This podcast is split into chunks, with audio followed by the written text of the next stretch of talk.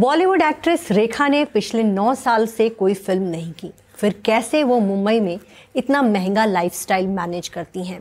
कैसे रेखा की ज़िंदगी चल रही है? रेखा फ़िल्मों में काम नहीं करती, इसके बावजूद वो मुंबई में रहती हैं, उनका अपना बंगला है, बहुत अच्छी लाइफस्टाइल मैनेज कर रही हैं। हाल ही में रेखा से एक इंटरव्यू में पूछा गया कि आप फ़िल्में नहीं कर रही, आप किसी विज्ञापन में नज़र नहीं आती टीवी शोज़ में नहीं दिखती।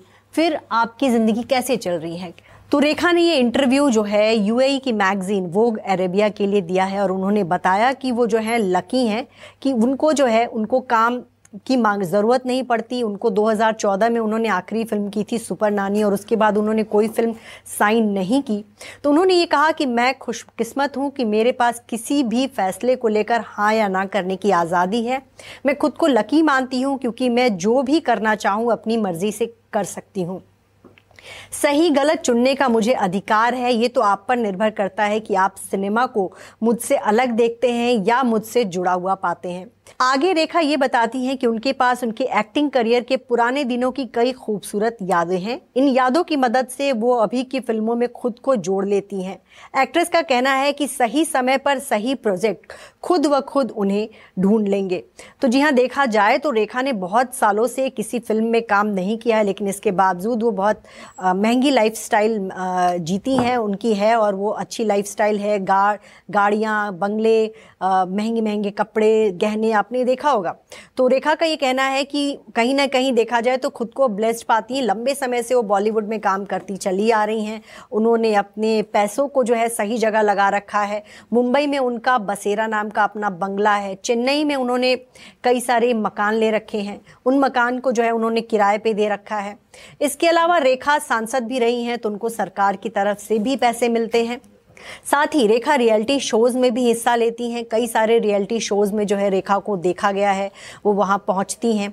हाल ही में वो गुम है किसी के प्यार सीरियल के एक स्पेशल एपिसोड में नज़र आई थी और कहा जाता है, इसके लिए रेखा ने करोड़ों रुपए चार्ज किए।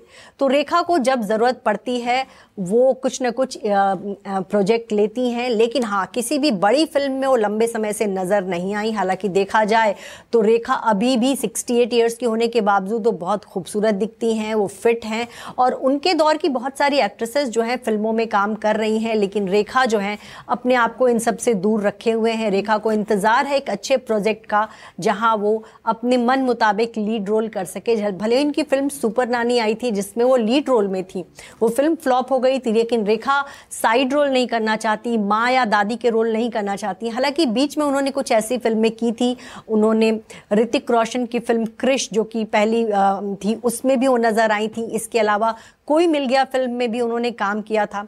लेकिन रेखा इससे बचना चाहती हैं कि वो किसी बॉलीवुड एक्टर की माँ का रोल करें।